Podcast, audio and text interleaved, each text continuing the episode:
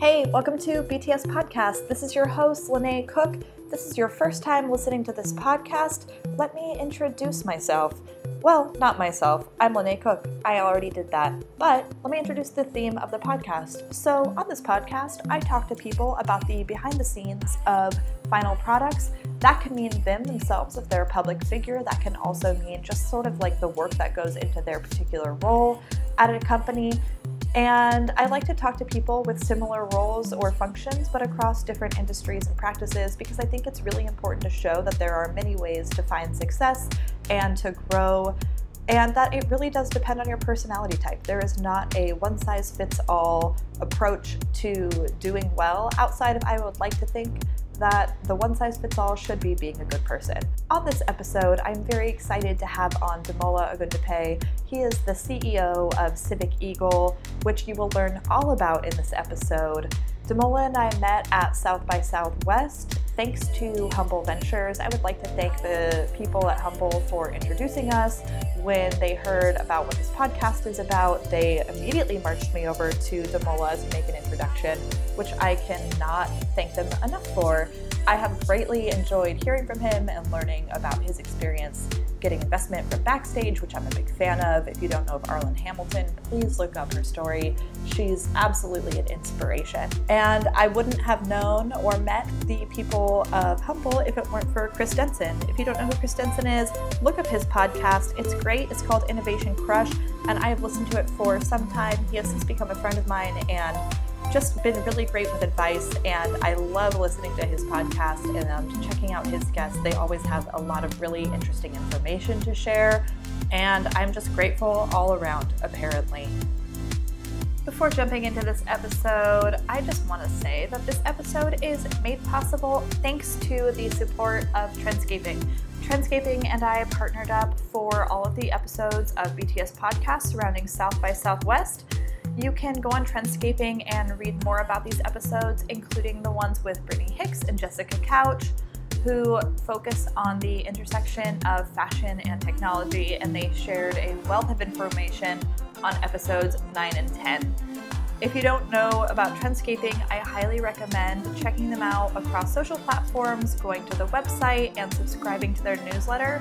Trendscaping is a really excellent community that focuses on sharing trends and insights across verticals. I have contributed a few different things on there, one of which was when I went to the Pigalle basketball court in Paris. And I think it was just a really good example of installation murals meets um, community and a branded activation, just things like that. I encourage you to go to the website and look at their 2019 trends report just for an understanding of how they share trends and insights. One cool thing about Trendscaping is that you can contribute. So if there's something that's been on your mind that you've noticed in the world, you can reach out and share that with them, and they will support your content. I love following them, I love getting their newsletter, and I love contributing. So do look them up, and I am super grateful for their existence in general and for partnering with me on this podcast. Hey, you're listening to BTS Podcast. This is your host, Lene Cook, and I am doing, in fact, what is our first uh, remote recorded podcast with Damola Ogundipe. Uh, hi, Damola. Hey, how you doing? I'm doing great. How are you? Pretty good. Um, I'm super excited to have you on today. Um, a little bit about Damola. He is the CEO of Civic Eagle, which is bringing tech innovation to regulatory affairs. Civic Eagle uses AI to help nonprofits and enterprises identify, track, and analyze legislation and regulations so that they're able to work smarter and more collaboratively. Um, we met at a was it a, a humble party? Is that right?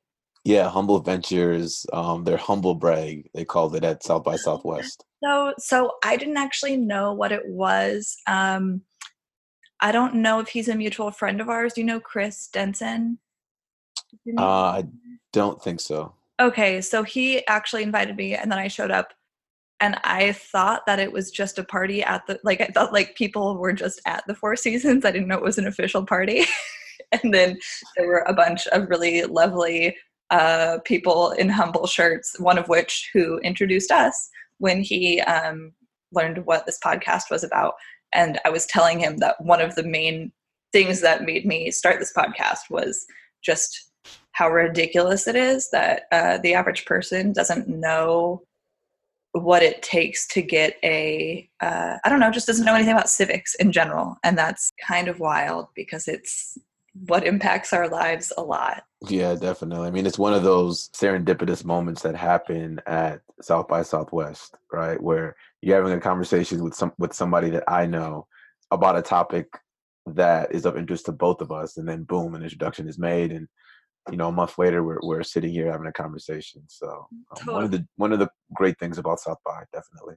It is one of the few events and social situations that i don't feel weird talking about. Yeah. Projects because i know that's what we're all there to do and that we're all there because we have projects whereas some social situations i'm like oh, i really don't want to talk about this because everybody's just looking to take like sometimes you go somewhere and you're like, oh, everyone's just here to ask for favors.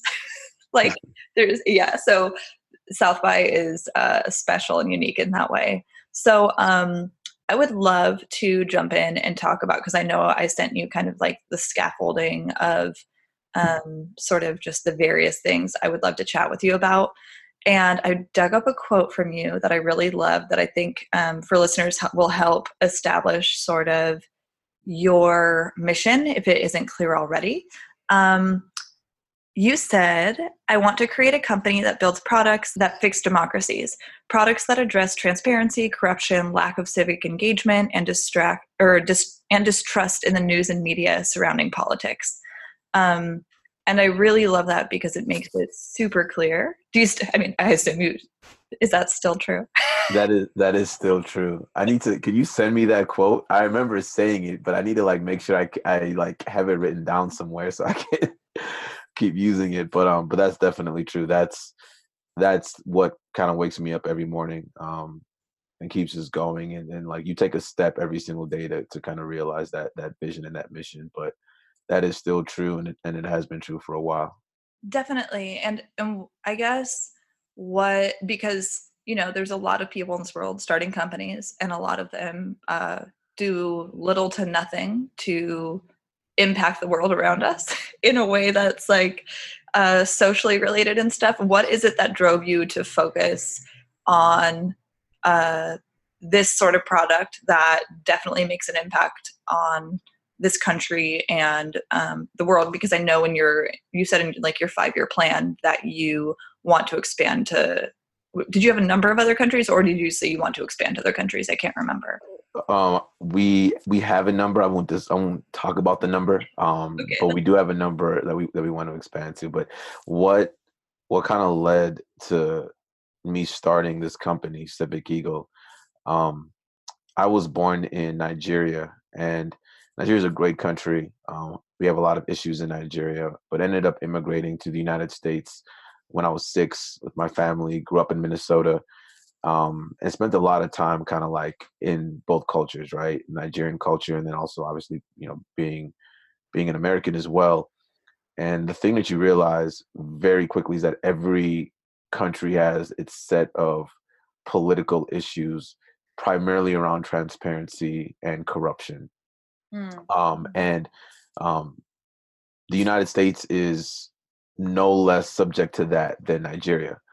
Um, and, and, what I wanted to do was figure out a way like how can you combat those types of things, the things that kind of prevent democracies from reaching their full potential. How can you combat those things? Um, what can what can I do? And I love entrepreneurship. I love technology, and we all have like kind of a role to play in the world and a role to play in life um, but it should be bigger. That role should be bigger than yourself, right? It should be it should lead to some bigger mission or vision that you have on how you want to impact the world um, and help people. And for me, given what I'm interested in around entrepreneurship, with technology, and as well as what I believe why I'm here on Earth, I wanted to apply those interests to try to solve the types of things that I saw that limit democracies from from reaching their full potential. Um, so yeah, so it, it's really that that kind of like duality that I live every single day of being a Niger- I'm a dual citizen, a Nigerian citizen as well as as a U.S. citizen. Um, being an American, being a Black American, being an, an African immigrant. There's there's all these different cultural um, roles that I play and I'm and the and circles that I move with that I move in, that impacts the way that I look at at how countries should better support their citizens and their residents and, and their and their people in general. That's great. And I mean, and what you're doing also does sort of the um, other responsibility in that relationship, which also helping citizens support the country because I think, you know, most people presumably are voting assuming that their vote is like they're voting with good intention from their perspective. Um, and similar to uh, God, there was just a bill passed that TurboTax and Intuit were like funding around taxes that don't allow you to file digitally um, because obviously it's in their best benefit.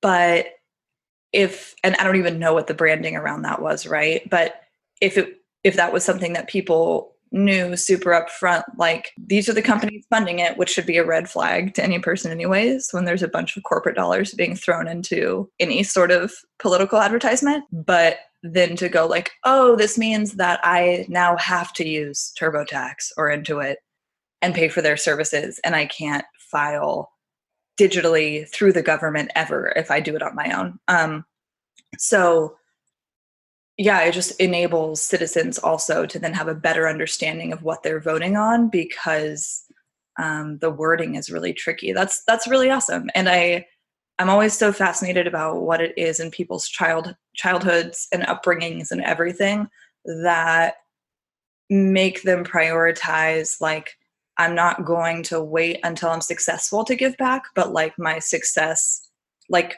what how I make money will also positively contribute to the world around me, um, which is kind of how I've always thought is like I don't want to just do stuff and then you know maybe volunteer a few times a year and be like i've done my my thing. And there's been there's been a lot of company ideas that i've started in my head and gone like oh that'll make a bunch of money. And then i'm like oh yeah but think of all the waste that will create in the world. Like i can't do it because it's not socially responsible. Yeah i think we're seeing a paradigm shift where like the companies that are being created now um you know the startup the tech companies that are being that are being created now have some sort of like social mission that they're trying to solve, right? And it's not always evident, but it comes out, right? And there's always a narrative around it. Um, I mean, even look at ride sharing. I mean, there's a lot of there's there's pros and cons to it, and we can get into the details of, of what it what the data says in, in terms of the claims that some of the ride sharing companies um, make uh, but they're, I mean, what they talk about to, you know, in public and in the media is that they're trying to reduce carbon emissions. They're trying to make transportation easier in urban areas and in densely populated areas and making places accessible um, to people all over the world. Um, so there's always some component to it. And that's, that's a shift from the early 2000s, like, you know, the dot com bubble and, and, and even the mid 2000s, where it's like now, if you're starting a company, you need talented people and in order to get talented people, you damn sure better make sure that you're solving a problem that they care about, that the world cares about, that, that and people want to be involved in that. We care about that. So the entrepreneurs that are starting companies, you know, we care about solving actual problems. And then the people, the talented people that we recruit to join our company are interested in solving important, challenging social problems. Um, so I think that's what, what you're talking about is, is 100% accurate. How much of that God, well, I guess that sort of leads me to my next question because I'm just thinking about um, I don't know as much about uh, the dot com era, like certainly not as much as I do with the era that we're in now that I encounter every day but it, it makes me wonder how much of that there's like more VCs presumably involved. Like that's a more normal term versus companies used to be someone just starting a company. I'm so interested in the factors in that. But that does lead me to my next question. You know, part of being a co founder and CEO is getting funding. How has that been for you? And also, if you could share where where Civic Eagle is at with funding, that would be uh, helpful for context. Yeah, so we've raised almost six hundred thousand dollars. That was just a pre-seed round, um, and then now gearing up to raise our seed round, um, probably like before the end of the year, quarter three, quarter four, something like that. Um, we're currently going through TechStars, the the startup accelerator, the tech accelerator, um, and we graduate in a few weeks.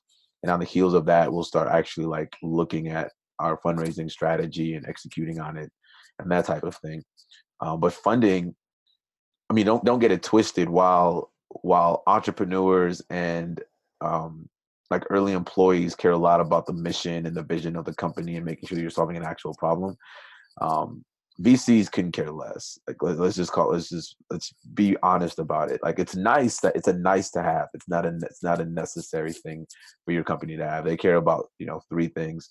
Um, when access when evaluating a company, one is the team. Like guess the team talented enough to do it? Um, pull off what they say they're going to pull off. Two is the market. Is the market big enough? And three is how fast are you growing? right? So unless you have those three things, they don't give a damn about what problem it is that you're actually solving because the problem will be inherent in how fast you're growing. If you're growing fast, that means you're solving some problem that people that people or companies or organizations care about. Um, so for us, you know, it's gr- it's always great to have that that conversation with investors and say, hey, this is why we're passionate about solving this problem. This is why this problem is so big around. Um, and for us, we're, we're helping organizations have easier access to legislative and regulatory information so that they can make changes and decisions quicker. Uh, but really highlighting how big the problem is, how big the market is, and then like how fast we're growing. And right now we're growing almost 30% month over month. So how fast we're growing to highlight the fact that people want access to our software to be able to do these to do these things. Um, so we we raised that pre-seed round. We've we've gotten a lot of interest as we gear up towards our seed round. Um, and, and, and we'll go from there. But it wasn't easy, I will say that. So kind of the backstory of Civic Eagle. Um, we started the company in late 2015 and we didn't raise a dime until 2018. So we started the company um, with a completely different product than what we started building, so than what we have recently started building and, and selling. Um, we really focused on a B2C mobile application that helped constituents around the United States um, connect with their lawmakers, right, and hold them accountable. And there are, there are a lot of apps now that do that but we were kind of one of the first ones to really to really go into into the space um, with a native mobile application on ios and on android. And going back to like investors right they didn't care. We didn't raise any money with that mobile application because we weren't generating revenue um, the growth rate from a revenue perspective was non-existent because we weren't generating any revenue mm-hmm. uh, it was a niche space the market size they didn't believe was there in terms of how we, we plan to monetize. Um, and quite frankly, like African American entrepreneurship, entrepreneurs in the startup field, we're, we're very low. It's a low funding. Um, percent, a small percentage of a, a small percentage of us actually get funded.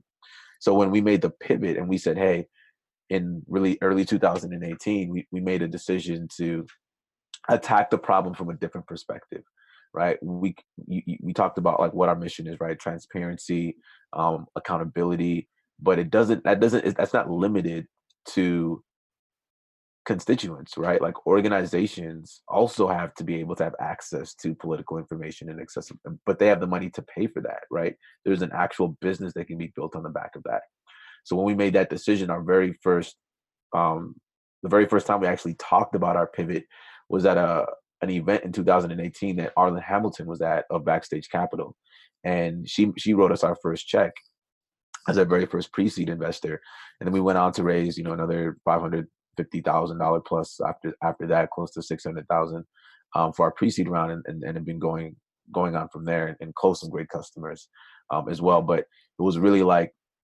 you know those three things like we're still solving the problem that we want to solve right we're still on the same mission we still have the same vision um, but we changed the business model, right? We made a pivot and we attacked it from a from a different way, a way that was scalable, that had a big enough market, and that would facilitate growing really quickly. Still the same team, just the last two we changed. That's amazing, and what a great advocate to have. Arlan is so incredible. I'm a big fan of hers, and I my my dad teaches MBA courses, and he told me he's like he's not a names guy like he's terrible with names and so i'm always second and third guessing what he's telling me because like i mean just as a, a quick example our neighbors of like 25 years were moving and he we were over there helping him and then he pulled me aside and he goes what are their first names again and i was just like dad like i went on vacation with these people like and he told me he was like yeah one of my students works at a place called backstage and, and i was like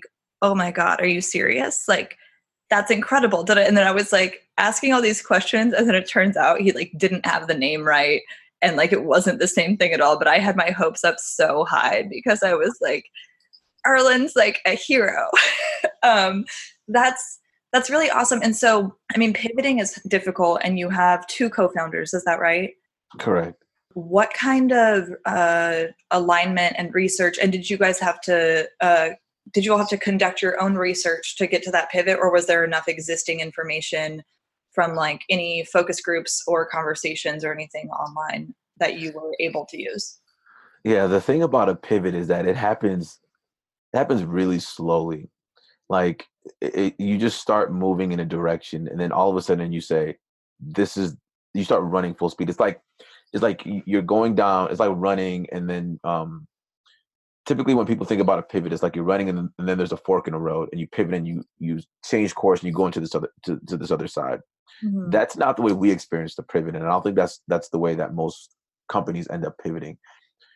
Um, how you end up pivoting is that you start getting data that changes your perspective on the thing that you're doing, and the more more data you get, the more you start like kind of slowly turning your head in that other direction and you get more data and it turns you and you get more data and it turns you. And then at a certain point you realize you're facing this other way and you should start running that way. So the data that we kept getting was was coming from organizations that were interested in using our b2c app in a way it wasn't built to be used right so we, we built the app to be used for constituents but the organizations were trying to find a way to tap into it as like actual entities to, to, because we had some legislation on there as well so you can look at bills um, the constituents could look at could look at bills and then um, hit up their lawmaker to talk about that bill so they wanted to use it because we had we had basically aggregated all of these bills at the state level uh-huh. and they were like that's like we want we want access to that. Yeah. So those conversations would keep coming up. It'd be you know maybe it'd come up once and be like well we don't really do that. And then you know, a month later it comes up twice, and then several months later it's like somebody else, and you know, so we we came to a point like, okay, this B2C thing isn't working. We've burned a bunch of money, like a lot of our savings, a lot of our time. I mean, it was it was coming up on three years or two years plus that we've been working on it, and um, we were just like, we can't keep doing this, right? Like, yeah. we can't. It's just not working. Like, no matter how passionate we are about this, so you know, I made the decision after after getting some counseling from one of my um, one of my friends that you know just kind of sit down with some of the people that with the organizations that have been like contacting you about stuff and see if you can modify the the app to help them. Yeah. Right. Like, is there an so that was that was the plan. Like, okay, the app that we have right now doesn't 100% work for you. We're, we've been focused on working for constituents. How can we how can we make this work for you? So we spent like a little bit of time, maybe like an hour, with like some of these organizations that had so that had shown interest. And what we ended up finding out was like it wasn't the app; it was the we identified a problem that they had that they thought the app could help solve. And then we just went down the rabbit hole of like figuring out what all the tangentially related problems that they were having with that core problem of we just want we want access to aggregated legislative information right? Like they mm-hmm. don't have easy they didn't have easy access to that. And there were all these subsidiary problems that we just kept discovering over like months of time. And then we arrived and then we started doing empathy interviews and we just basically arrived at the decision of like hey like there's something here that people are willing to pay us for. Like let's start really building that that product out. And and and that and that is the pivot right? Like yeah. that was the pivot. So it wasn't like all of a sudden you know you wake up and you say this is the direction we're going in. It's like just this kind of like slow turn um uh and then all of a sudden you're you know 90 degrees away or 180 de- degrees away from what you were doing before. One thing that i love about that is like the willingness and sort of i guess it's a form of a form of uh, humility and being humble but also is sitting down with people who are using or want to use your product and then talking to them about all of their other problems. Um, one thing I've experienced a lot across a variety of companies that I've worked with um, is just almost this fear of showing people like hey, we're humans and have questions and want to understand your business better. Mm-hmm. And then just making assumptions about what clients or potential clients want. And so I think it's so important um, that you and your team did that. And, you know, when you're talking about doing um, just various different types of interviews, it makes me wonder like, did any of you have background in those types of conversations and in conducting, I guess, like focus groups? Um, or was this sort of like your first try this kind of thing? Like, what what prepared you all to be ready to do that in such a collaborative way? So we had so there were two programs that I think helped me kind of um, facilitate and a focus group or empathy interview group you know kind of like doing some design thinking type things around um, with that conversation that we had with those organizations um, one event was called the black founders exchange which is in durham north carolina every year. And that was a great event that and a great program and that helped a lot. Like learning how to do empathy interviews interviewing like folks and really diving into the problem. We had never done that before. And then the other program that i did that preceded that one actually was um, an entrepreneur in residency program with code 2040 and both like doing both of those is kind of what when i look back like that is those programs helped provide the knowledge information and the wherewithal to like say we need to have a conversation with these organizations and then actually be able to facilitate it in a way that dug into the problem that we that we then identified that we needed to solve right? So um, we didn't have experience like doing any of that. Like no, nobody in our team has has conducted focus groups or empathy interviews or interviewed potential customers and done design thinking or anything like that but and we didn't even know to do that right? Like there was no like, hey, you like this is something that you should do as a startup. Like mm, it's a, it's more of like a new age thing now, like 2016 and beyond, where people are really doing that, um, and have like material on, on it online. Um, but those two programs, like they were like, yo, like this is this is how you figure out if you have something, right? Like this is how you figure out if you're solving a problem. This is how you figure out if you can build a business around a problem that you're solving. So because we had that that knowledge, and then we also had the tools and the tactics to actually like go forth and do that that's what ended up helping us kind of discover what was going on with these organizations and then, and then start building a product to solve it that's awesome um, so you've mentioned a few different programs that you and your team have been a part of um, techstars and then the two that you just mentioned as well uh, as ceo is it your part of your role to be applying for these programs yeah, you know, people people sometimes ask me like, "What do you do as CEO?" Because we have like a technical lead on our team, a CTO. We have a product and design person, um, one of our co-founders. We have a strategy person. So they're like, "What do you do? It Like, what does a CEO do?" And I'm like, "Look, there's two things that you have to do as CEO. You need to make sure that um, your team has all the resources it needs to succeed. So you're the resource provider. So you're the person that's funding. Is that right? Yeah, that means getting funding. That means finding cust- early early customers. That means building relationships to be able to do all of that stuff. So you you are the resource provider. Mm-hmm. Right. So my number one job is making sure that we have the resources to succeed, and that's followed up by making sure that, and it's not a, a one two, but the two things. The second thing is making sure that we're aligned on mission and vision all the time. Like we are always on the same page. We know what the destination is um, in the one month increment three month increment six month increment one year increment we're always aligned. Um, so yes when it comes to programs like that is a resource. That is my job. Like i find those programs um, i apply to those programs. I try to find the people that are running those programs and meet with them and interface and have those conversations. But those are the two things that i do all the time. Now there, there's obviously like a bunch of stuff around that right but be a resource provider, make sure you have everything you've got, and then make sure that and then making sure that we're aligned on on what we're doing, our goals, our tasks, our mission, our vision, everything. So that leads me to a few more questions. Um, how do you like sort of what is your decision matrix for deciding what programs to apply for? Because there's so many out there and applications um, I don't know, they take up a lot of time. So I guess it's a two part question. One, what does your sort of mind map decision matrix look like for those? And then part two is like, um, what have you learned and sort of like developed as tools for yourself to make the application process less painful? Um, my advice is pre-revenue apply to any and everything. Anything that comes up, like you should be spending um, a bulk of your time as the founder, CEO of your company applying the programs because programs is what's going to help you get those resources, right? Um, it's a lot easier to be able to meet with people if you're going through a program that's already is already connected right? You have that network effect already built in. That's one of the big benefits of a program. So i think pre-revenue if you're i would say work on your product get an mvp but then once you have your mvp if you're pre-revenue apply to as many programs as you as you possibly can. I almost think it's indiscriminate. Um, if it makes any tangible sense apply. Um, same thing with pitch competitions just apply.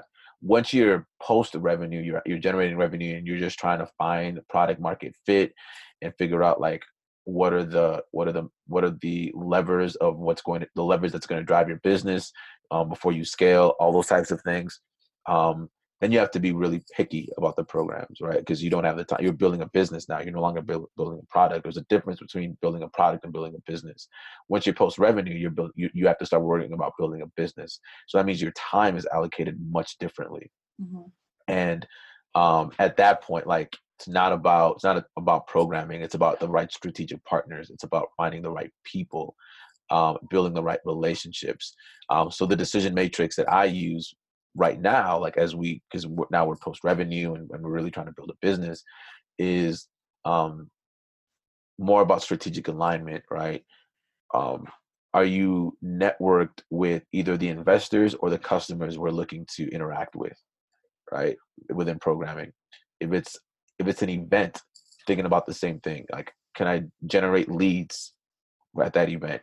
Um, can I generate investor leads at that event? Like everything from a at this point is what is being used to build a business. There's a, there's another component obviously around like building goodwill and you know like I have a speaking engagement next Wednesday at a at a high school. Like that's not to get investors or or to or to uh or for customers. That's because like I want to help kids like look at other pathways to success other than you know being you know sports and, and, music right? Um so there's a whole you know that's a whole nother component as well. But when it comes to building your business like post post revenue it's those two things like will this thing that i am spending time on lead to customers and or investors? And if it's not those two things it goes on the, it goes on the back burner and i can't do them but or i won't apply to them. That is super helpful. It makes a lot of sense. And one of the, one of the things that i love um so i listen to a lot of interviews with uh i listen to tim ferriss a ton. I listen to like and Freakonomics or like and Planet Money. I think th- those three podcasts, in terms of like business related podcasts, I listen to the most, and then there's a bunch of other ones too. Um, but one of the things that when it came to this podcast that was really important to me was talking to people who are still making their story because when when you have people on like um, Fake or Satya Nadella, they're really great, but like their stories have already been solidified and like they're not as close to the work. And so, one thing that's really awesome to me about talking to somebody who definitely has accomplishments and has learned a lot is that they're closer to the like having learned a lot than the like all that is in the distant past and now you know they're sort of in a different world where their story is already fully baked and so the recognition of like what you looked for you know pre-revenue versus how you had to shift that because your if i remember correctly i think i read an interview that was done within the last year and it looks like pretty quickly after your pivot you started generating revenue is that correct yeah within probably like five months after we made the decision we built out like an MVP, we were like, we're charging for everything no matter what now. So like even access to the MVP we charged for. And it was just like a lightweight aggregation of all legislation in the state and we like we have to make money. Um yeah, so yeah, pretty pretty quickly. How uh rewarding though to then generate revenue fairly quickly because that doesn't happen for a lot of companies for a long time and especially since you've been working at it for several years at that point. Mm-hmm. Um, that must have felt really good and sort of like, I guess, just supporting the decision that you and your team made. Um, it probably did. I don't remember a feeling of it feeling good. I just, I think that I honestly, I have a complex where um, I don't it's not i don't think it's a good thing but i very rarely celebrate anything yeah um, me too yeah like it like it like it happened like i'm pretty sure you should like be really excited when like the first money like whether it's an investor like writing you the first check, you should be pretty excited about that. Really, you should be excited about when somebody pays you for something you created. Like that's dope, really. Yeah. And I don't remember feeling like excited about it. I just remember being like, we need like a hundred more of these. yeah. Well, do you think? Well, I'll share where I know mine comes from, and tell me if you feel the same way. I know for me, like when that kind of thing happens, I'm like, yeah, that's why I did this job. You know what I mean? Like that's why I did this work was like I'm not surprised. Like I wouldn't have spent my time in, like in this situation the way I'd be thinking is like I wouldn't have spent my time building something if I didn't think it was going to make money. Yeah, I think I think the way to, yeah, like definitely I think the way of looking at it to kind of put it succinctly is you tend not to celebrate when you meet your expectations, right? Yeah. Like unless something like far exceeds your expectation, it's really hard to celebrate meeting your expectation. If your expectation was I need to get to five thousand dollars in monthly recurring by like the end of the quarter or something, um, and you meet those expectations, like even if it's the first money you have coming in, you met your expectations yeah. right like so if you, so it's like it's hard to i think to your to your point yeah like this i was supposed to do this like this was this was these this was the goal like and celebrating a goal is not the same thing as as celebrating um far exceeding that goal right or far exceeding your expectations a surprise like it's yeah. a different thing when it's a surprise and i feel bad because um in working relationships, I've had people because I do um, part of what I do is a lot of like digital strategy for companies, especially as it pertains to like social media and influencer activations. And I've had um, colleagues before go like, "Oh, that was really great," and in my head, I'm like, "All we did was meet our goal. Like that's not great work. That's just." Yeah. I did what I said I would do. like i'm not i'm not impressed by it. Like it, i don't know. Yeah i have a hard time with it and i think but maybe that's also what uh i don't know. There's there's perks to all of it. I think it helps you keep your uh your focus clear when you're not caught up in stuff like that um which leads me to my second question from what we had talked about that led to the last question which you were talking about um, staying aligned with your co-founders. So like with what frequency do you and the team have uh, like alignment check-ins for lack of a better phrase? Um we we we do our stand-ups once a week. Uh, we don't do daily stand-ups. We, we we're a distributed team. So we spend a lot of time communicating digitally on slack really mainly on slack very rarely on email Mm-hmm. Um, but we do a once a week stand up, and then if there's anything that we need to meet on ad hoc, we have that conversation. Uh, I actually want us to get better with alignment um, within our like short term sprints, like our one month alignment, because things move so quickly. Excuse me, things move, move so quickly at a startup that um, priorities can like can fluctuate. For example, we had a, a, a customer that wants to expand their relationship with us. I had a conversation as, as kind of the lead salesperson on the team yesterday, and it kind of completely throws off our alignment on product development. Mm-hmm. So, you know, that, that's like a quick thing that we have to have a conversation about. So the alignment isn't just about mission and long-term goal and all that kind of stuff. It's like, I mean, we're talking about daily alignment, you know, weekly alignment because things change so rapidly and you can't, you, you if you're not, if you're not really like tethered together, you can't go as fast as you need to go. So like from a tactical perspective, we just make sure we're in one constant communication and then two if something comes up like you have to talk about it with the team yeah. right like if, if product development if something is happening with with the product that needs to be something that's that's talked about with sales and with your marketing initiative like understanding that everything is intertwined at this early stage and even long term like having that having making sure everybody has that clear understanding makes us focus on how are these things interacting with each other so um not a ton tactically there but kind of more so from a principality perspective just just following that yeah and from a previous interview i read that you well the civic eagle team also has a product advisory board mm-hmm. um, that you meet with once a month and then go through like the product roadmap how did you select that board and or was that like how did that board come to fruition? So we knew that we needed to continuously test any iterations of the product before we released it and testing something like internally is not the same thing as like having people that would uh, that, that like the actual practitioners um, using the product. So that's why we wanted to put together you know that product advisory board. Now the way we selected the people were they were just from our early stage customers people that already believed in what we were doing were interested kind of fit our our, our model user and model customer um, and we just reached out to them and just said hey like we would love for you to be part of this product advisory board. I think some of them are honored by it we're honored by it as well it's very helpful. Um, the cadence of it is, is is pretty good too. So whenever our chief product officer and, and also co-founder uh, yemi um, if she has an idea on what she wants to modify, change, iterate on, she runs it past the product advisory board.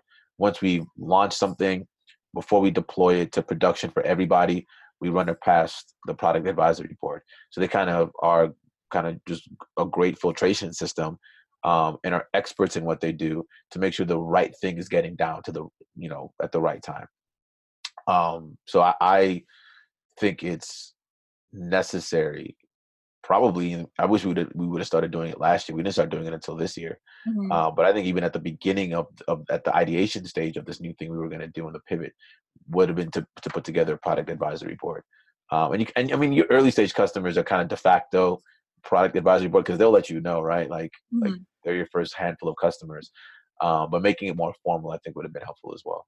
Interesting. That's awesome. So uh, one of the other questions I had for you in all this is how do you, because as CEO, I mean, I, I really like, there's a guy named Safi, and I can't remember his last name, but I really liked how he split up sort of the different roles within an organization. And you have like the, what he calls like the artists and the soldiers, and the artists who have like the innovative ideas um, and want to try new things and stuff like that. And as CEO, I imagine, especially at a you guys have a team of is five or six? Is a team of six. Team of six okay and so uh, i imagine a lot of what you do is both artist and soldier.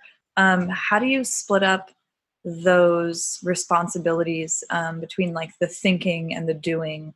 Um, because I don't know, shifting shifting like what part of your brain you're using is hard. And so I imagine you're not like an hour of this, an hour of that. Um, how do you split that up and manage that for yourself? So I, I disagree with that framework, the artist and the soldier framework. Actually, I think you need everybody at the earliest at the early stage. Uh-huh. Everybody needs to be vision setting. Right? The CEO is the vision setter, but everybody needs to be vision setting. Okay. Right? Like it's an ongoing process. Yeah. Everybody needs to be doing. So everybody needs to be the artist. Everybody needs to be the um the soldier. So mm-hmm. I disagree with that framework. Now, that did make me think about a framework that I've worked on around how to build an early stage founding team or at least an early stage team like that core management team mm-hmm. um, and the framework that i use um, is the four h's hipster hacker homie and the hustler and the hustler is the ceo like that's got to be the person that goes out and makes the sacrifices to get the job done. It's the mm-hmm. it's the wit guy or the wit gal, like the whatever it takes person, right? Like I played college football and we always we had wit points, right? Who like did whatever it took to make the play, mm-hmm. right? Make the play happen. Like sacrificing sleep as you see with the bags under my eyes right now.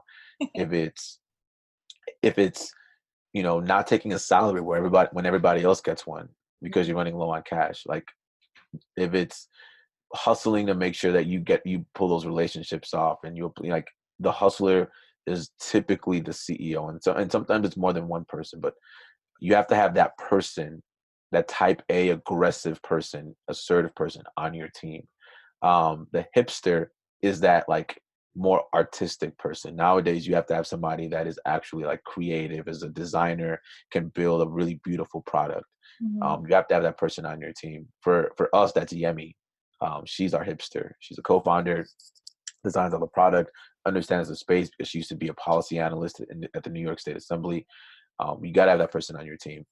Then you have to have the hacker, right? The tech. If you're building a tech product, you can do it without having a without having a tech co-founder or without having a tech lead but it's it's not advised right like you want to have that person that can put together uh, you know the product and actually build and code and then to me also the, the fourth one that people don't talk a lot about is the insider the strategist right that's the homie the person that has the connections to get early customers because your early customers are relationship based mm-hmm. right particularly when you're an underrepresented founder that's selling to the corporate space or to the enterprise or B2B space, like you don't have an uncle that's the VP of innovation at Best Buy or something, right? Like you don't have those relationships built when you're 25 out of college, um, or maybe not in, maybe didn't go to college and you grew up in a specific neighborhood and now you're trying to build this product that can it, it, it doesn't happen like that for us so you got to find somebody that has got that insider knowledge particularly for those for that first year of sales because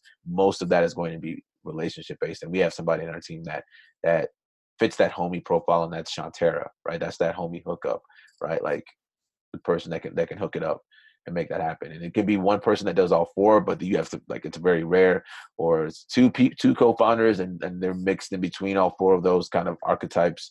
Um, but the framework that I use, that I that I tell, um, you know, folks that are trying to to to start tech companies is like if you fit one of those, you need to find somebody or more or multiple people that can hit the other three, right? Um, or if you fit two of them, find another like. But you need to make sure all four of those archetypes are represented, particularly if you're doing a B two B company, but also uh, for B two C. Yeah, that makes a lot of sense. Um, and then within that, I know one thing that we talked about ahead of this was, um, and I bring this up because of the like the the relationship part of that right that shantara provides. Um, there's obviously from doing a quick search on civic eagle you definitely have like an ample amount of uh, media coverage and public relations. How much of that is your job? Have you all worked with an agency? Is some of that like is that are getting those sort of interviews and speaking opportunities is that a joint effort? Um, how how do you like fold that into all of your other responsibilities. Yeah we don't we don't do that. Like we don't we don't do we don't we don't put we put literally zero effort less than zero effort into pr media anything like that. So it's bad. I don't think it's a good thing. Go ahead. Everything's been outreach? Like everyone's reached out to you? That's so great. Well yeah everything's yeah. been outreach. And timing wise like you really could not have you know picked a better time for this sort of because i mean prior to the 2016 election, I feel like there was such a sense of sort of complacency with like general public during the Obama administration. Um, and there would be spikes around like, you know, really notable tragic events. But um, in terms of people's everyday engagement with civics or even like caring to get out and vote, like I feel like I knew more people who were going to protests and marches that those weren't necessarily tied to something to vote on in the near future. So, like, there were a, lot of people I know at least who were out marching and protesting and in, engaged in activism, but not m- those same people oftentimes were like, oh, yeah, there's nothing I really care about that's on the ballot right now because yeah. it's related to the protests and marches. So, timing wise, like, uh, like it's perfect for media and PR because it's something that everybody you know needs to have already been talking about but is now like actively talking about like how will we do better and support organizations in doing better. Yeah. Um yeah i, I 100% agree like it has been more so about the external factors right? Like like like you put it that are like helping with the media and the pr mm-hmm. um like especially like you said after the 2016 election and with young people um i mean not just young people with people just you know trying to find their voice and figure out what they care about and how to talk about what they care about even if it's not on the ballot right that type of mm-hmm. thing so it's um it's been it's been nice it's been pleasant to have some of some of that um in the future we'll probably try to do more you know paid media and like aggressively try to get more press because that that will help with sales um and with fundraising but if there is one thing that we're really really bad on at, at like as a team it is like try like sharing articles like we don't blog we don't tweet we're not really on instagram uh, or like we we we we are not like a very good front facing like persona around what we do. And i think a lot of that it just models my personality as ceo like when i look when i examine it and analyze it it's like i don't do that i don't have a i'm not on instagram i'm not on twitter um i have a facebook profile but like i don't really use it well you um, are on twitter just i think you've tweeted like 10 times a year I, when was the last time I tweeted? Usually, what ends up happening is somebody because I have the I don't have Twitter on my phone. Uh huh. But I had like back in the day, like like you would get a text message when somebody like at you. Uh, so I'll see like I like somebody sent me a couple tweets this morning actually. So and I can't read the whole tweet because it's only like certain amount of. I think it's still the same character limit from like in the text. So like if it's something that's really fascinating or something, or like it's like a, something that I think is of, of, of most important for me to respond to, like then I'll like go to twitter.com on my computer. like I'll respond to I'll respond to the tweet and yeah, that happens about like, you know, 10 to 12 times a year. Um, that's about it. That's but, uh, well, yeah, and I mean, in all fairness, too, like your audience, like that is not a bit business building activity outside of perhaps um, being active on LinkedIn for Civic Eagle. Um, and that is true yeah, it's just not for that audience. I mean, I have spent a lot of my career doing social strategy, and I am amazed at the amount of people who prioritize building a social following over building a good product. Mm. And um, to be quite frank, like clients like that i mean if the money's right i'll take it i'm not above it you know what i mean and i'll be like ah, that's you guys are pushing for something i don't recommend but you know, here's my rate and here's my actual recommendation. And if, and if they want to do what they want to do, like I'll build out a strategy for them and be like, here, go ahead. Like if that's really what you want and you're refusing my actual recommendation, that's fine. But like, there's just a lot of companies that don't need to be that active there because it's not a business building activity, like for certain audiences. Um, and i imagine a lot of your audience is not super active i mean they're probably personally active on facebook or instagram or whatever but that's not where their work hours and stuff are coming from and where they're researching um, different companies. So whatever you know? Like i mean if, when you know that's not where your like most valuable efforts are going and time is finite like exactly. Yeah to each their own in that department i think. Um, yeah and, and i mentioned like gathering resources earlier um, as like a core ceo responsibility and then you know also mentioned right making sure we're aligned the the resources thing is not just about gathering resources it's about how you manage those resources because mm-hmm. they are finite to your point your time is limited mm-hmm. your money is limited the attention span of folks is limited. So not just like the the acquisition of resources, but where you really like where you separate A level CEOs from like B level CEOs, right? Is not from the acquisition of those resources, but how are they managing them? Like how are you like optimizing and maximizing those resources? Mm-hmm to me that's the most important thing like that's when like if there's a founder i'm like yo like you do a lot with a little or you understand how to manage it like that's when all right this person is going to be a really really dope founder and ceo and that's what i'm trying to do right? Like i'm like i'm trying to be a really really great ceo um so it's more about like yeah do a good job getting them do an even better job managing them. I love that. That's really awesome. Um so I'm looking at some of my questions here just to see because I I know there's a big chunk I haven't covered off on, but before we move on to that one, I want to make sure that like all of the day to day stuff, um, because the secondary part of this is like part day to day stuff, part more personal. Um, so it looks like we've covered off a lot on everything else that I sent over. So, how do you, I mean, being a CEO is hard and there's a lot of work and it taps into a lot of energy.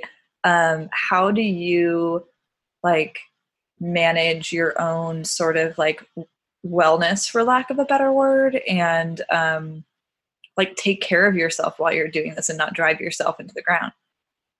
Oh, I think I do a shit job at it. So like it's not something I do. I'm not a perfect CEO or like I do. I think I do a really. If there's one thing I do a really bad job of, I think it's that. I get stressed. Um, I don't talk about it. Mm-hmm. Um, uh, I will run myself into the ground. Mm-hmm. I don't really care or talk about it. I don't think it's healthy. The one thing I do not sacrifice though is my physical health. so I will work out. I want to say I mean like physical fitness. I like work out almost every day. I, probably at least five days a week, if not not every day. Mm-hmm. Um, Which is a part of wellness. Like it is a part of wellness. That yeah. Super, yeah, yeah. My physical fitness is a part. Is definitely a part of it. It. I mean, for me, if I don't work out every day, like I can't focus um mm-hmm. i'm grouchier for sure i have like a lot of restless energy and i think that that is really an important factor in taking care because i was like when you said that you don't really do that i was like sir we've met you're a fit person like what do you mean I'm, i guess i'm more so talking about like the the um mental and like emotional wellness part well, right like totally but i mean it's all connected like your physical yeah. wellness is part of your mental wellness you know so it's i mean it has like a very strong relationship because if you're not like i mean at the core of it we are animals we're not meant to just like sit somewhere all day yeah. and so it's not good for our health at all like our mind our cortisol levels all that stuff um can get real wild if we don't like physically exert ourselves um so and then when it so that's you know part of your own wellness and then what about like your personal relationships like how i know that um, I mean, we all have families, and your your family is like here, you know, because wait, you're based in Minnesota, right? Oh, so I live in Atlanta. We're distributed. That's- so our company is headquartered in Minnesota. I live in Atlanta, and the rest of our team is distributed amongst Minnesota, Atlanta, me in Atlanta, and then Minnesota and DC. Okay, so how do you manage relationships? Like, how do you and how does your family feel about all of this? Like were they supportive during the several years prior to getting funding? Um, how's that been? Um, so my family my parents have been really supportive. Um, they don't really understand what we do. Um, you know and it's very i will say that i am very impressed by my parents support because I mean, I don't know if you or, or, or, your listeners know anything about Nigerian or West African immigrants um, but we are typically pushed towards being either doctors or pharmacists, something in the medical field. Yeah, so like the entrepreneurial path, like startup tech, it's risky. Like only uh, small small percentage actually like make it into something. Uh, is not was not exactly you know the path that I think my parents would have would have handpicked for me at for me at birth. Mm-hmm. But um, I've always been like a hustler and an entrepreneur. Like for a long time. So I think probably by the time I was like a middle schooler or high school kid, they were like, yeah, this kid's probably going to do something around business. And, and, and they've been fine with it and supportive of it. Um, and they see the news articles and, you know, and all that kind of stuff. And my parents are proud of it. Like my dad used to cut up all of my high school and, and um, like sports stuff. And they were proud of me playing football and all that kind of stuff. So it, it kind of res- like follows that um, uh, pathway in, in, in a sense to them where they're proud of the media attention and like that I'm doing something that they that they find to be very cool and honorable and important. Uh-huh. Um, but it's also cool because they like they can share it with their friends, right? Like they, like they appreciate that that aspect of it.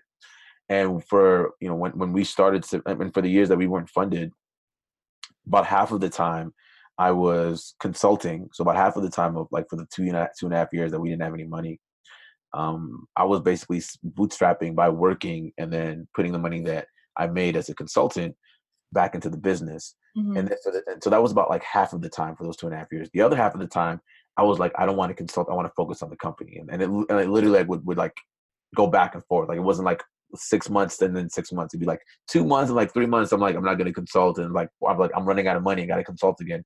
um, and during those downtimes, like my parents would let me borrow money.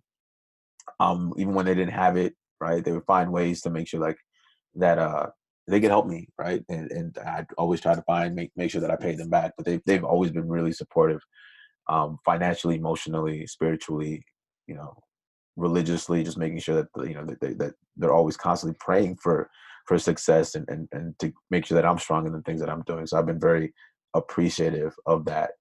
Um, and then I'm recently engaged as well, Oh, and my fiance. Thank you. Uh, well, I guess it's not recently. Like it was back in July, July 20. it's, it's Uh, is that recent? it's I feel like it's recent. It's not like I mean, yeah, that's recent. But by the way, for the audience, we're, we're recording this this podcast in April 2019. So so you all can can let us know if, if recent is is July 2018. Please But relatively recent, July 2018, um, we I proposed, we got engaged, and all of that. And, and my fiance, you know, when she was my girlfriend, with all this stuff going on, like she's been really supportive as well. She's actually one of the reasons we held the conversation with those organizations. It was like see, her saying like, "Don't give up, like do X, try this, try this." Mhm. Um, even when it wasn't in her best interest, right? In terms of like how I could, you know, be a good partner with her and, and then spend time with her.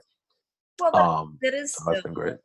From from my perspective like that is still is in both of your best interests also because as someone's partner like you want them to be happy with their work and have what they want out of life so like if that means that maybe they don't have time to spend with you as much or they're distracted for like the the next year or two or whatever it's like long term wise if you know you want to be with that person Mhm. and that like this is the person that you want to spend the rest of your life with like i imagine most people would be willing to go like okay well then yeah you know be busy and whatever for the next like for the foreseeable future but that means that then in the future you're going to feel better about everything when you have like your company was successful you know and like I don't know. It, it lays like a better foundation when like your partner is like feeling good about how they've spent several years of their life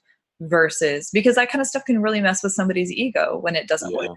That's true. And then then the other person has to deal with that ego. Yeah, she definitely doesn't want to deal with that. I promise you. Nobody does, sir. I am not an easy person to deal with already. Um, so yeah, so she, but yeah, you- you're 100 percent right. She did it for us. I'll let her know that. well, and so because I was actually that is something that I do talk to guests about, especially guests who um, have been married for a while or have children. Is like how do you maintain that relationship and keep your relationship healthy?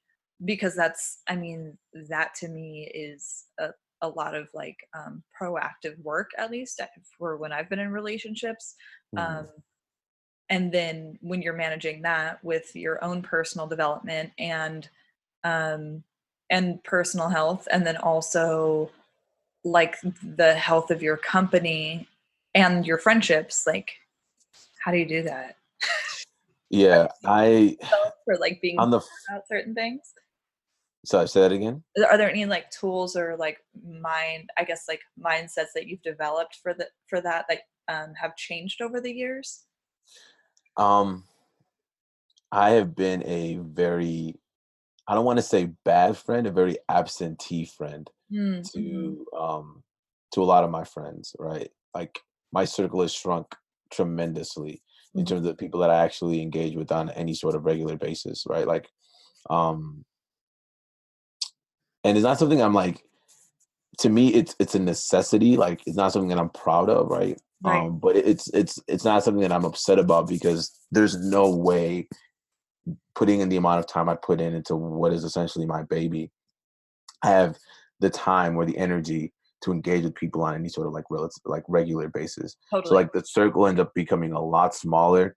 People that were your friends end up becoming more of your acquaintances and then you have to just be comfortable with that because you're essentially saying like things have to give right? You don't you don't you don't get it all when you become a founder like you just don't mm-hmm. things you cut you cut things and, and, one of those things you cut is the amount of people that you get to engage with and hang out with and talk to on a regular basis and go out with and go to happy like it just that just doesn't happen i mean i literally i mean my daily schedule is basically work out at 6.15 and then i'm probably at WeWork or wherever i need to go by like nine o'clock and I won't go home until out until I really feel like my dog needs to go back go to the bathroom because I got a camera um in the house so I can check and I'll be like if she's sitting by the door I'm like all right I need to walk home and like and then I'll be all right well I'll call it a night. But yeah. sometimes that's sometimes if she's if she's sleeping in the crate I'll stay I'll work until ten or eleven o'clock or twelve.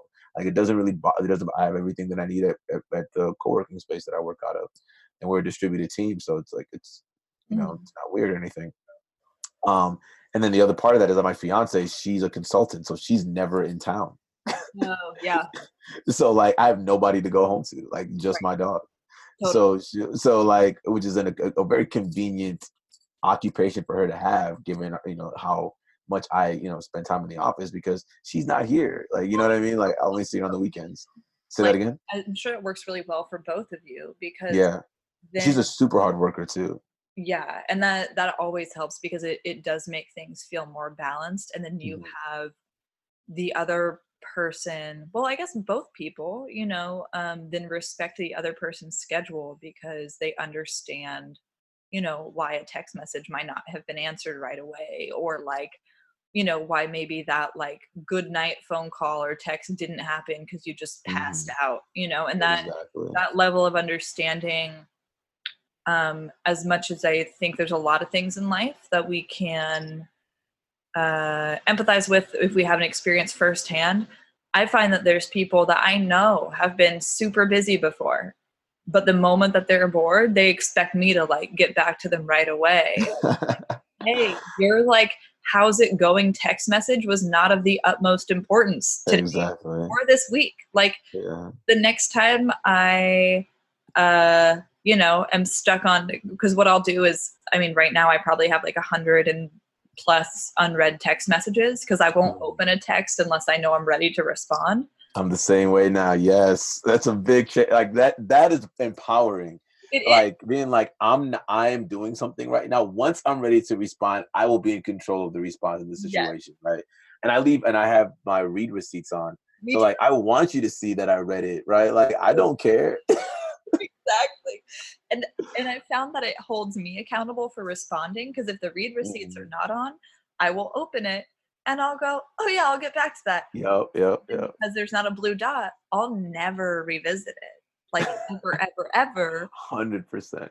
And so it's fascinating because yeah, that is one of the few things that I've found that people just I think because there's also emotions and ego tied into it, people have a hard time going like oh yeah they're busy it's fine. Like a lot of people take that stuff super personally um, which bums me out because then they're going through some pain that is not personal and it's like and you know if you're close with somebody that's even harder. And then you and your co-founders are also you've all you were friends with all of them prior to working together correct?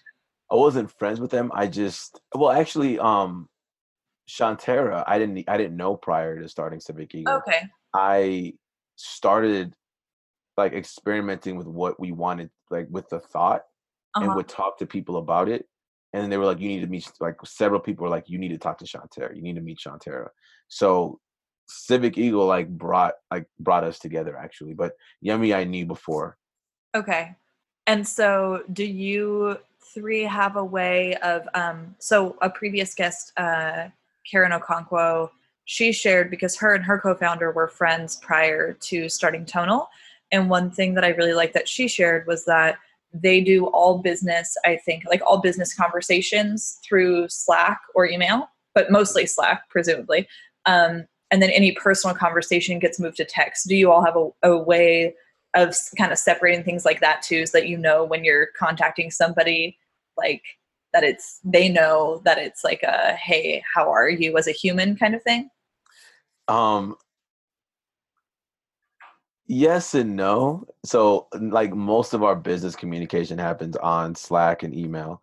Um if it's something that i'm like i need you to prioritize i will send a text. I'll be like yo like so i will send business text messages like i'm not i'm not a i'm not a, i do not run away from that. I am a very i will admit i am a very demanding leader and they let me know it and they're okay with it because they know like it's all in, in love and, and yeah kindness and everything what's your, um, this is a um weird question what's your sign aquarius okay i was like i wonder I, I was like we have enough in common that I was like, I wonder if you're a Taurus. And then I was like, but I think you're a little bit more aggressive than I was. So that I was wondering, I was like, maybe a Capricorn, but I was wrong on both.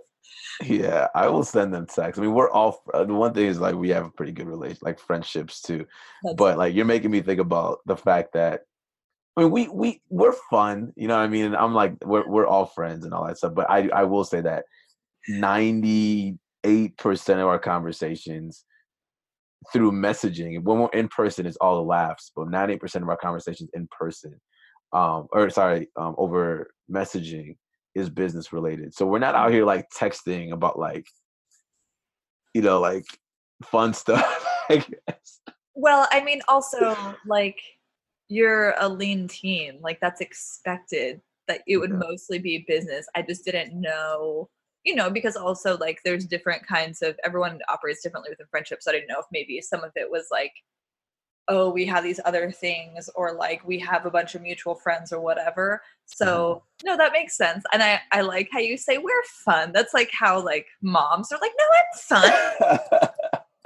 When they're really not. Right, exactly. I, I go to brunch i get i enjoy um, the occasional mimosa um um, no, really, really, like the listeners need to know this. We're actually because there may be some folks on here that are like, you know what, maybe I should go look at working with Civic Eagle or something. So I want you to know, listener, if that's you, if you if you have aspirations to join a, an innovative tech startup that's helping solve, you know, issues of political transparency, um, we're fun. We have fun. I promise you, you'll have a good time. And I will say for Tin, from just having met Damola very quickly at the humble party, that he is true. He is being accurate and truthful. And I think we met, and like within 30 seconds, we were both like smiling and laughing, but also still talking about work related things. See, that's us. Yeah, and this whole time, it's not like this has been a super stern conversation. If it was, it wouldn't have lasted this long because I'm not good at stern conversations. Like I get completely uninspired by them. In fact, and I think you'll appreciate this anecdote, I almost didn't move forward with the therapist that I've been seeing for like however long it's been now because in our first meeting he like was a little bit too serious and I was like I can't sit here with an hour with someone that I can't like have like a dark sense of humor if I can't crack jokes about trauma like I don't know if this is to work. So um and then in our second session he laughed and then I thought to myself like of course he's probably not used to people in that first interview session of like i want you to be my therapist for someone to be like let's joke about like like i don't know. I'm like yeah of course he wants me to take him seriously as a therapist. He can't be cracking jokes in there with me in this therapy he's probably you know playing it close to the vest a little bit but yeah of course. But um yeah so anyway so that leads me to the question that i ask everybody which um is what is the behind the scenes like what is something that you would want to hear the behind the scenes of in a future episode um i'm really interested like with a i have you know i have four main passions right? Business um politics um uh civics right? So not just politics but like actually like governance and all that kind of stuff mm-hmm. um and then sports. And I'm really like I kind of know, but but I'm really curious about the inner workings of um, behind the behind the scenes of sports franchises front offices, right? Like okay. general managers and the decisions that they make, and like like what are what what are the like what's happened? Like for example, like a lot of folks may have heard about Magic Johnson quitting as the president of basketball operations at mm-hmm. the Los Angeles Lakers. Like, what the hell ha- like i'm curious as to what what is what does it look like in there? Like what are the conversations that are happening? How do they analyze and evaluate players and talent? And, and then what like what is the business engine and you know all that kind of stuff. So if you can do it behind behind the scenes um i know but it's more behind the startups but like a behind the scene of a sports franchise i would love that. pretty dope. I would yeah that would be awesome. And no i'm i don't actually I think you're maybe one of very few startups that I've had on. Oh, okay. Yeah. So it's, I mean, there was TONL and then there's a nonprofit Happy Period. Um, but I mean, I also had on my friend Kadar, who's the VP of an aluminum company, and we talked about like how aluminum gets from the ground to also like in our kitchens, but it's also used in landing gear and like what all the machinery involved in that. So um, the episodes are pretty broad and and they had to be when I was making this. So my my last podcast was all about sort of it was all about the fashion industry. Um, and then that was with uh, I had a creative partner on that, Avery D'Alessandro, and he hosted it and I produced it. And I really loved doing it. And then I was like, well, I want to do one. And I it's hard for me, as I'm sure you've noticed in conversation, to be like hyper specific. Like I have a really hard time with that. And I was like, well, I just want it to be all about the behind the scenes. Like I want to know, I want to know like what it means and why something is considered an eco-friendly washcloth. Like what makes that eco-friendly? Like who's quantifying that? I don't know. Someone explain it to me. Like just stuff like that.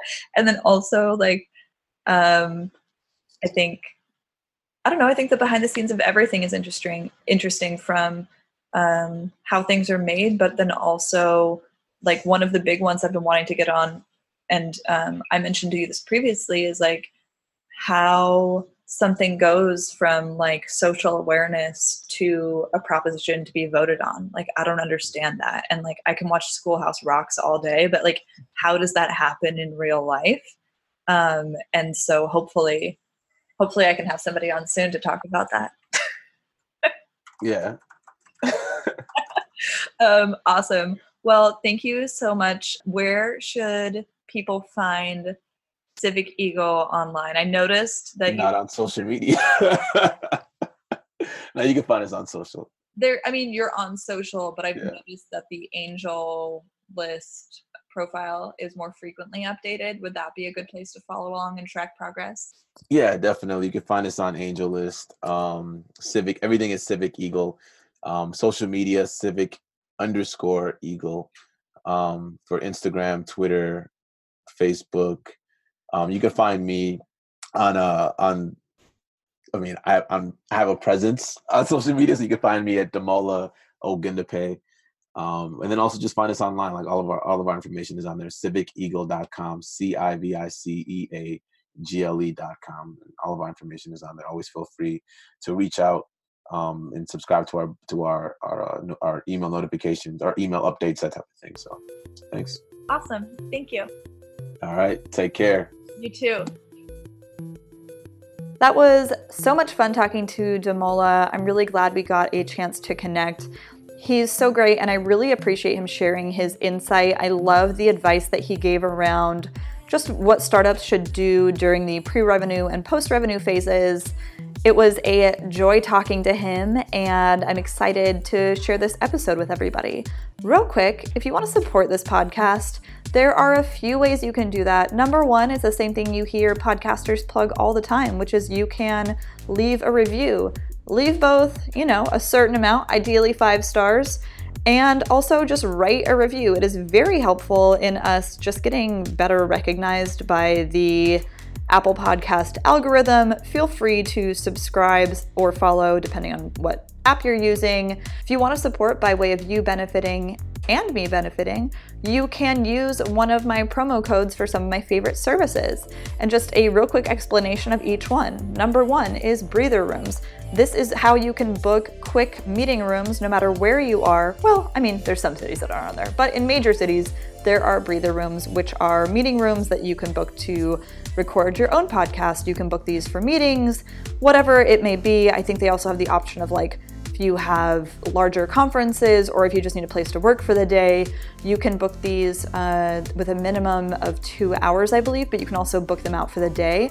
It is a really great way to find somewhere to work just for a day or two or just a partial day or whatever it may be. Use Lynae, L Y N A E, to book your breather room and you will save money, and I will get some money off my next breather room booking.